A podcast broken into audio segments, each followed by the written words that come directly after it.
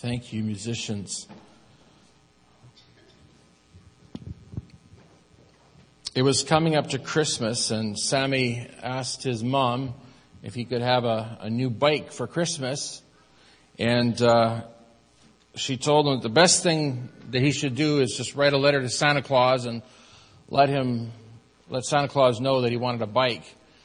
But little Sammy was quite smart, and uh, he he just uh, played a, a very key role in a nativity play. And so he thought, you know, better than writing a letter to Santa, he should write a letter to, to Jesus. And so he wrote a letter to Jesus and it went like this. Dear Jesus, I have been a very good boy and would like to have a bike for Christmas. Love Sammy. He read it over a few times and wasn't happy when he read it, so he decided to try it again. And this time he wrote, Dear Jesus, I'm a good boy most of the time and would like a bike for Christmas. Love Sammy. And he looked that over again and thought, no, that's, that's not going to cut it. So, uh, he tried one more time and said, Dear Jesus, I could be a good boy if I tried hard and especially if I had a new bike. He read that one over too and he still wasn't satisfied so he decided to go out for a walk and to think it over as any eight year old would do. He thought about a better approach and, and, uh, and it came to him like this. He was walking by a house that had a small statue of the Virgin Mary in the front garden. So he crept in on all fours. He got a hold of that statue, stuffed it under his coat, and hurried home and hid it under his bed. Then he wrote another letter. And it went like this. Dear Jesus, if you want to see your mother again, you better send me a new bike.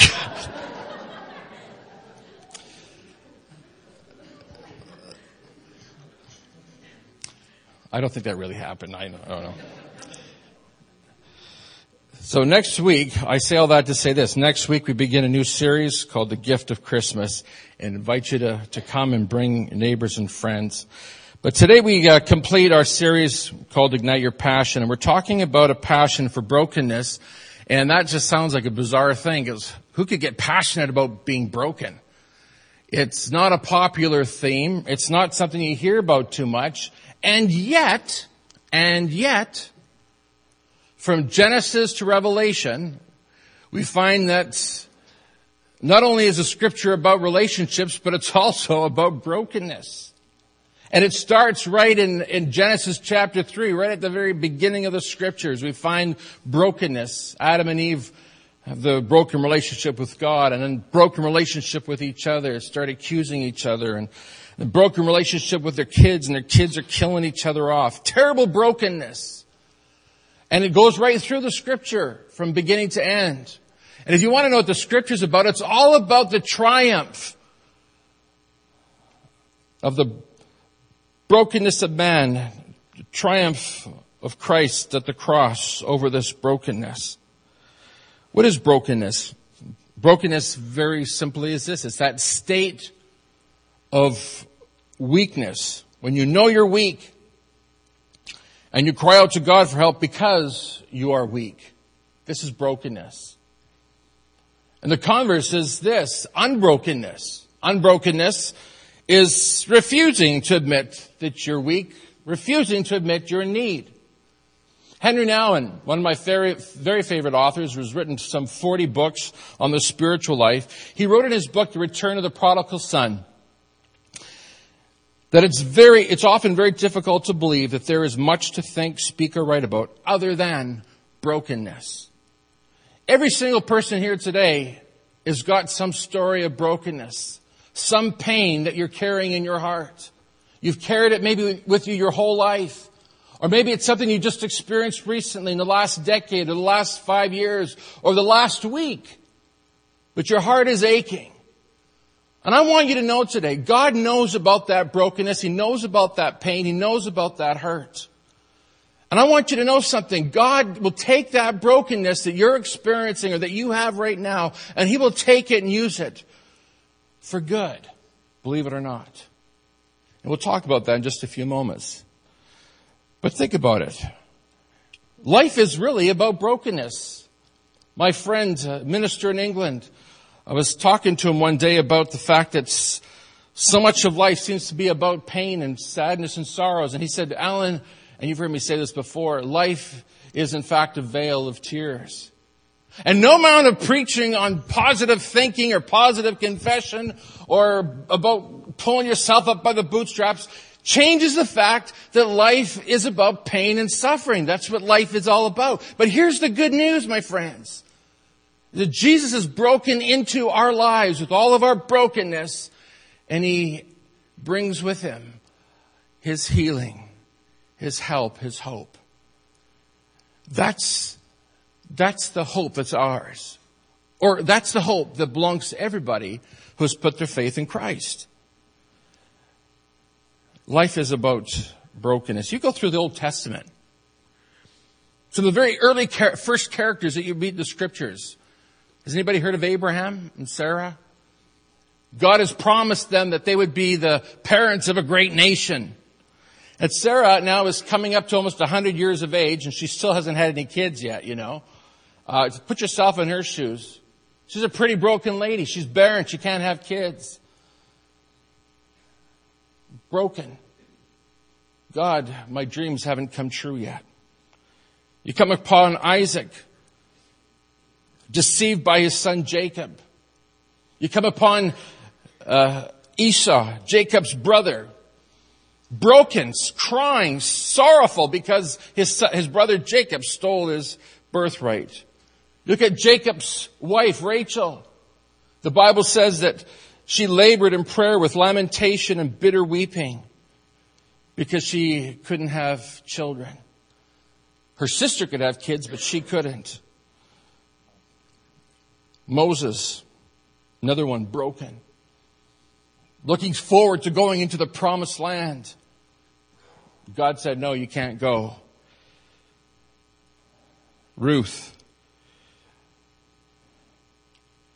Her father-in-law dies. Her brother-in-law dies. Her husband dies.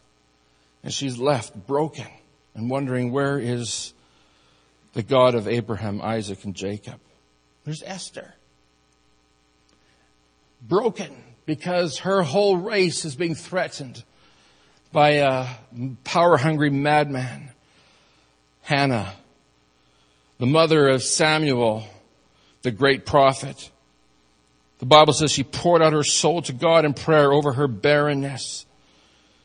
1 Samuel 1.10 says that she was in bitterness of soul and prayed unto the Lord, and wept and wept sore. Terrible, terrible bitterness and pain and brokenness. Is that you today? You've gone through some brokenness, through some incredible pain that even now when you think of it, you feel like crying. Samson. Everybody knows Samson, long hair, handsome, big muscles, kind of like me, you know. What are you laughing for? That's as far as it goes, by the way. Samson,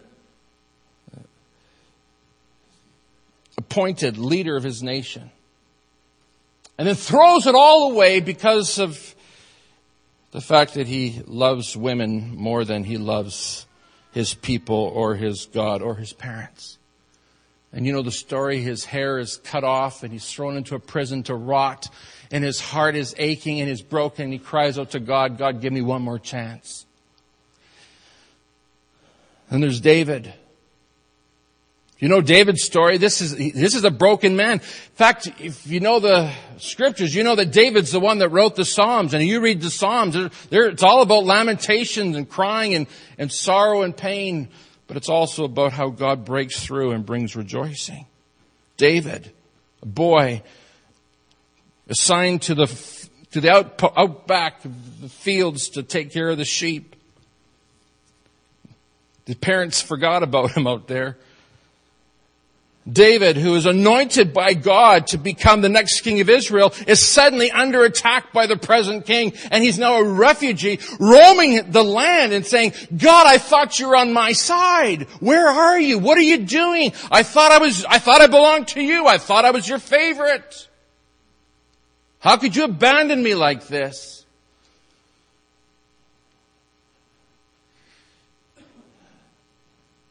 Do you ever feel like that? God, what happened? Where are you? Why are you silent? Why are you letting me suffer like this? And then there's David. Out in a hot, sunny afternoon, looks over the fence and at his neighbor's wife, commits adultery with Bathsheba. He gets her pregnant. And now he's scared. And said, well, what, how am I going to solve this problem?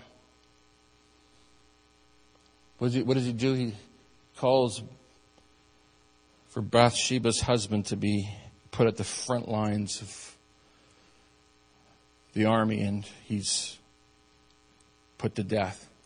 It's essentially murder. Where is God? Bathsheba loses the baby, and David, in great brokenness and sorrow, writes these words Psalm 51 in response to his brokenness and his pain. Here's what he writes. Would you, would you just read this along with me? This is David's prayer to God. Let's read it together. You do not delight in sacrifice, or I would bring it. You do not take pleasure in burnt offerings. The sacrifices of God are a broken spirit. A broken and contrite heart, O God, you will not despise. I was looking at this passage in the message version, and I, I, want, to, I want us to look at that because it gives it a, a bit of a different uh, slant on it in, in, in contemporary English. Just read it together. Going through the motions doesn't please you. A flawless performance is nothing to you. I learned God worship when my pride was shattered. Heart shattered lives ready for love don't for a moment escape God's notice. My friends, I want to talk to you this morning about brokenness. I want to talk to you about coming before God with your heart such as it is. David teaches us something about brokenness and I want you to know that David didn't write this until he was confronted by his friend the prophet Nathan. Nathan came to him and, and challenged him. And suddenly, suddenly, David, the one who was unbroken, became broken. And he wrote this prayer to God. David teaches us how to be broken. First thing we realize is that we need to stop faking it. Look what it says in Psalm 51, 16. You do not delight in sacrifice, I would bring it. You do not take pleasure in burnt offerings. Or as the message puts it, going through the motions doesn't please you. A flawless performance is nothing to you. Some of us actually think that we gotta somehow fake it. We come to church and act like Christian people. We approach God as though that we could somehow pull the wool over his eyes and make God believe that we've got it all together. And if we can make everybody at church think we've got it all together, then maybe we can trick God as well. You know what I'm talking about. We go through the rituals of what we think a Christian should or shouldn't do. We attend church. Yay! I've got it together. I'm, I'm in attendance at church. The offering plate goes by. You drop something in. Look at everybody. I'm doing the Christian thing. Remember one time I brought my grandmother to church. It's at the old church. It was time for offering and my grandmother was not a Christian lady and she made no bones about it. In fact, if anything, she kind of mocked the whole thing. When it came time for the offering, she pulled out a five dollar bill, shook it like this for everybody, and put it in the offering plate. And uh, that, that's my grandmother. that's the pastor's grand. You know what? That's faking it. We can sit here in the, in the chairs and we can clap our hands and sing the songs. But inside we're broken and we're hurting and we're bruised. We got a smile on our face and we're, we're looking the part. Like we got it all together. And if you're a baby boomer today, that's everybody who's about my age. You know that you can't go to church unless you wear a tie and unless your hair is is uh, combed the proper way. One of the things I used to hate about going about going to church when I was a kid is that my my dad, my dad and mom are here today. They've come back from BC. They've come back to the promised land. Welcome home. What he used to do is he used to pull out the Brylcreem. Does anybody know what Brylcreem is? It's grease. It's like lard. I don't like grease in my hair. I like it to be crusty. With some bounce. And dad would get out the Brylcreem, and he used to use the Brylcreem like he was rationing it. It had to last until I was 40. and just a little tiny little bit in his hand and then And then what he did on his hands with that Brylcreem, he would do to my head and start pounding on my head, working that Brylcreem in until it was good and greasy. And dad, you remember that? He's, oh no, no, you can't talk. I'm the preacher this morning. the Brylcreem's in my hair now. And then he gets his black comb out of his back pocket. Everybody had a black comb because he's from the 50s. old now. And he puts, a, he puts a crease in my hair, puts it all back nicely, and my hair is greased back. Now I want a hair like Adam's.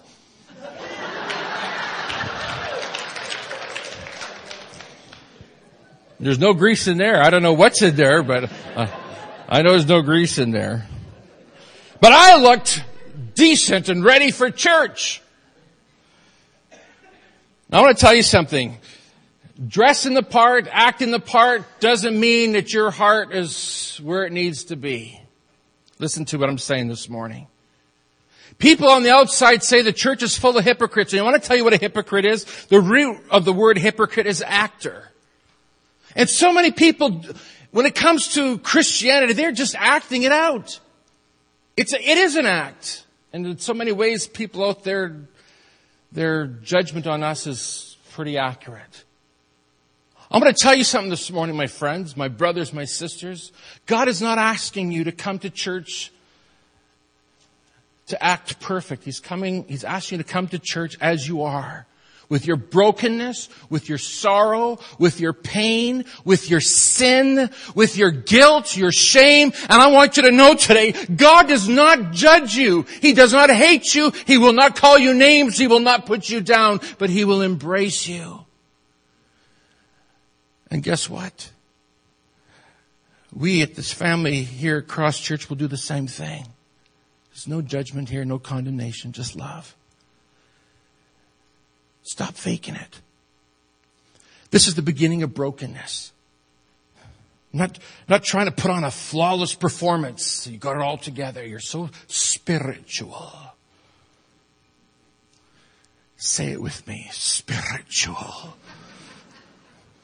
That's not what God's looking for. God's not looking for that, my friends. He's looking for you to come as you are and to pour out your heart to Him. Did you mess up this week? Did you fail God? Did you sin? Did you do something you shouldn't have done? Don't hide it.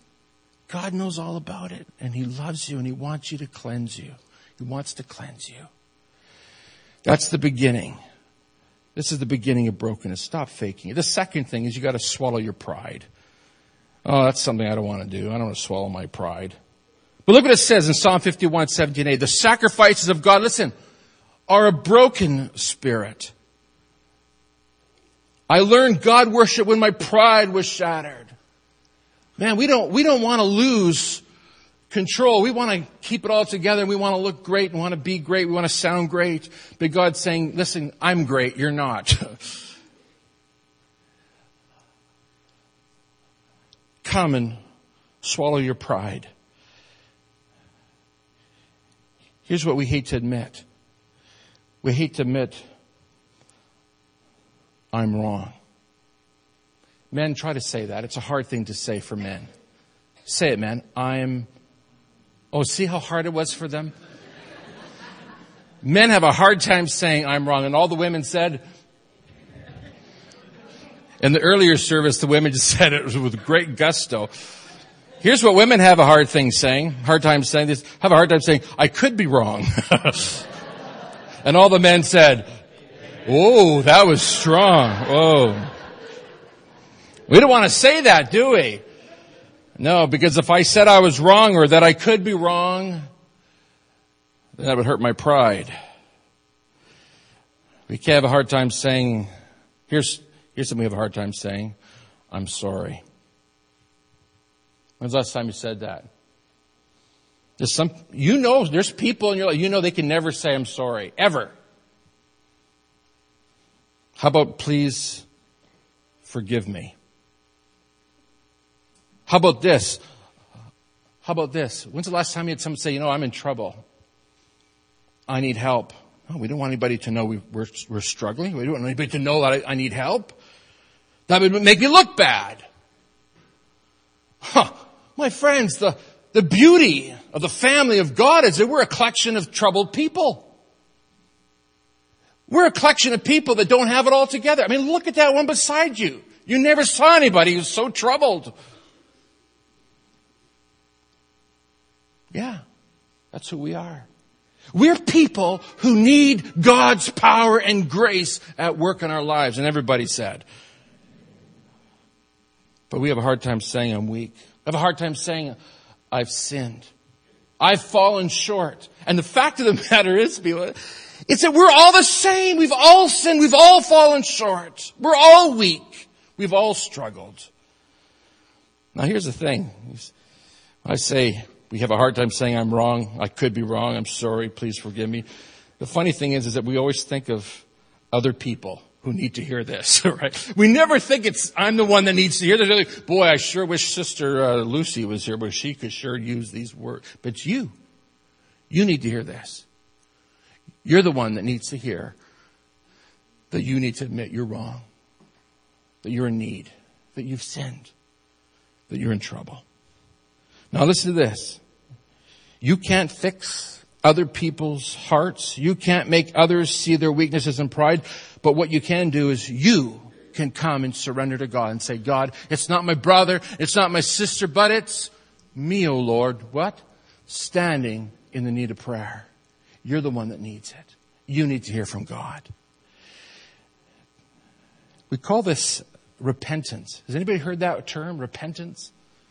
It's a term that simply means a change of mind, a change of heart, a change of attitude. The Puritans of the 16th and 17th century, they were so convinced that every Christian need to under, needed to understand that the most important thing he or she could do was repent, that they refused to call themselves Christians. They called themselves repenters. Now, aren't you glad you're not called a repenter? you're called a Christian, but yeah, that's what they called themselves, repenters. Because they understood that it was essential for their growth and development. Now, I, am going to just let you in a little secret this morning. You maybe didn't know this. Excuse me. God's purpose for you is not to make you happy. What God is doing in your life is not, is not all about making you happy. What He wants to do is He wants you to become like Jesus. That's His purpose. It's to make you like Jesus. Not to make you happy, but to make you like Jesus. An amazing thing happens, my friends, when you become more like Jesus. Having His nature, His attitude, is that you become happy. That's how you become happy. Become like Jesus. The only way that's going to happen is by swallowing your pride and saying, God, I need, I need your spirit to do a work in my life. And so when God brings crushing brokenness into your life, rather than saying, God, where are you?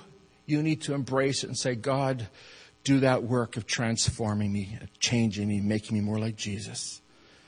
Because listen to this, my friends. All the victories and all the gain will not transform you like suffering and pain does. That's what transforms you. That's what changes you. And the way that happens is by swallowing your pride and saying, God, have your way in my life. Now, I'm not telling you today that you got to be excited about it, because I mean, frankly, you have to be a little bit loony if you want suffering and pain in your life. But when you know the transformation that takes place in you, that you will be changed, become a new person, then you will learn to say, bring it on. I have a passion for brokenness. The third thing that David teaches us quickly is to shed a few tears. Oh, we don't like to shed tears, especially men. I, my dad didn't want me to cry when I was growing up, right, Dad? Shh, don't. Stop crying. And if we were crying, he'd say, laugh at this. It worked when I was a kid, Dad. I don't know why they're not laughing. It worked every time. I'd be crying to say, laugh at this. No, no, there's a crooked one. That'll make you laugh. no, we, we, we don't, we don't, we don't want tears. We're kind of afraid of that. But this is what David says, a broken and contrite heart, O God, you will not despise. A heart shattered life, ready for love, don't for a moment escape God's notice. My friend, when you shed those tears, oh, here's the good news. When you shed those tears, God is all ears. If you feel like God is far from you, then you come before God and wait on Him. And don't be afraid to shed a few tears and watch the way God will show up. Charles Spurgeon said that no prayer will ever succeed with God more certainly than liquid requests. That's tears. That's what he means by liquid request. Which being distilled from the heart trickles from the eye and waters the cheek. My friends, when's the last time you cried? When's the last time you wept in God's presence? I want you to know this morning that biblically tears are an essential expression of brokenness. Tears are God's provision for cleansing us of unbrokenness that hinders and sometimes destroys our spiritual, our mental, our physical well-being. There was a woman that came to, to Jesus and uh, she had an alabaster box full of a perfume. And she was, uh, she was a prostitute. She had abused her body with other men. And when she came to Jesus, Jesus didn't rebuke her. Jesus didn't put her down. Jesus didn't tell her that she was useless, worthless.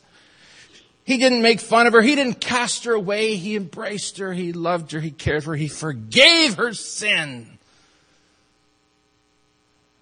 And her response was to take that which was the most precious to her, that alabaster box of perfume, and she, she stood at his feet, weeping, sobbing, wailing, began to wash his feet with her tears. The Pharisees thought this was very inappropriate. I mean, you know who she is. I always wondered how the Pharisees knew how, who she was. And the disciples thought it was very improper. I mean, what a waste of money to be breaking an alabaster box of perfume. Some scholars estimate that that alabaster box of perfume would be worth up to a year's salary. But when she thought of what Jesus had done for her, it was a small price to pay to show her gratitude and her love for Jesus. My friends, I want you to know something. When you, when you shed a tear, when you weep in God's presence, you know what you're doing? You're washing the feet of Jesus. Jesus was so moved. He didn't rebuke her. You know what he said? He said this act of mourning, of weeping and repentance is not only an act of faith, but a manifestation of great love. And this woman will be remembered forever. This woman will never be forgotten. These tears that were shed will stand as a memorial forever of a woman's great love, of a woman's brokenness. I ask you this morning, When's the last time you wept in the presence of God? Because weeping is part of brokenness. And I want you to know that when you weep, the Bible says in Psalm 56, 8 that God keeps your tears in a bottle and writes each one in his book. Tears are precious to the heart of God because he loves you so much.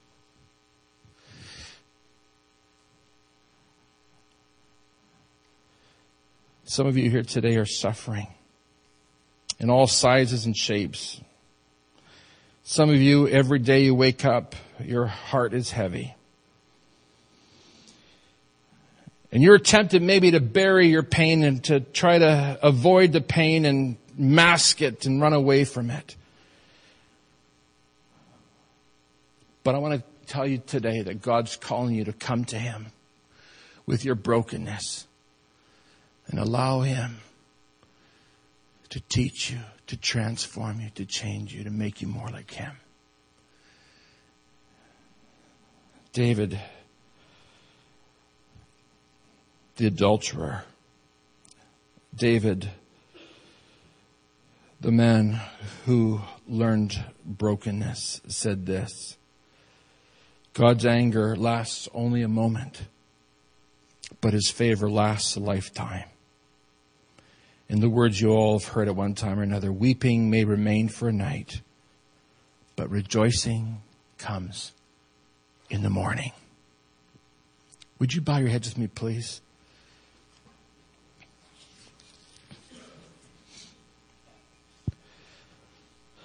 Father, in this room this morning are people that represent all kinds of personal pain, all kinds of personal shortcomings and and sin and failing and guilt and shame and weakness. God, when we look into your word, we're reminded how much you love us and care for us. We realize, Lord, that it's the one who is unbroken that experiences the judgment of God, but the one who is broken is the one who experiences the love and the help of God. Lord, I pray right now that each one here who is hurting, suffering, struggling in his or her walk with you, that they would come before you with brokenness, admit their need, that they would find a brother and sister in Christ and admit their need and find the help and the relief that you want them to have. God, thank you today that you love us so much. And so, Father, touch our hearts. Help us to stop faking it. Help us to swallow our pride. Help us, Lord, to, to be willing to shed a few tears. And then we'll know what true brokenness is the brokenness that heals our hearts. Amen. Let's stand together.